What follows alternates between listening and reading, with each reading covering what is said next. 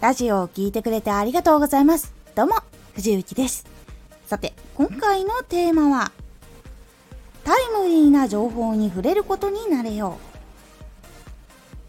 う。日常的にニュース見たりとか Twitter 見たりとか LINE を見たりする習慣が多いとは思うんですがこの感覚をもっと活かしていくことでラジオにも生きていきます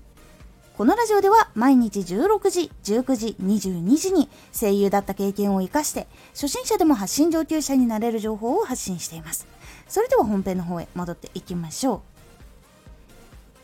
タイムリーな情報を意識して追うようにすると自分の興味がないもの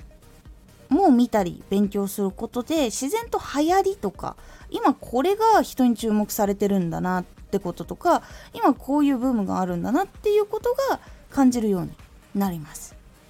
でこれをずっと続けていると次にあー何が流行りそうだなとかっていう予想がつきやすくなっていくんですね。実はその予想ができる人すごいなって思ってる方多いかと思うんですけどその人たちって日常的に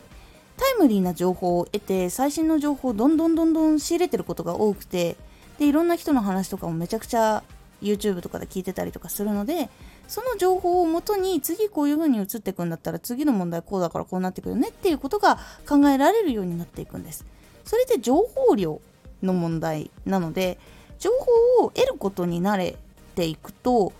タイムリーな情報をどんどんどんどん入れていくとまずラジオだとネタ切れしなくなってくるし次に流行るのこれかもしれないなっていうのが分かってくるので対策もしやすくなるっていうのがあるんですね。なのでタイムリーな情報に触れるっていうのは結構大事なのであんまりその自分がこう見たいのだけ見てるって思ったらタイトルだけでもいいからチェックしてみるとか。今こういうの流行ってるんだなとかこれ楽しそうだなとか自分が興味のないジャンルの映画だけど今こういうのがヒットしてるんだとかそういうのを見るだけでも結構変わっていくので最初はそこのちっちゃいところから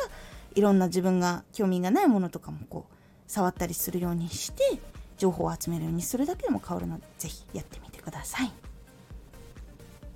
今回のおすすめラジオ。分析はどのくらいの周期がおすすめか。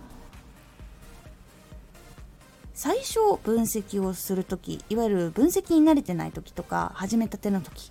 で情報が溜まっていない時はだいたいどれくらいの周期で分析をしたらいいのかとかどういう分析をしたらいいのかとかあとはプラスアルファの知識とか情報とかも入っておりますのでぜひ気になった方聞いてみてください。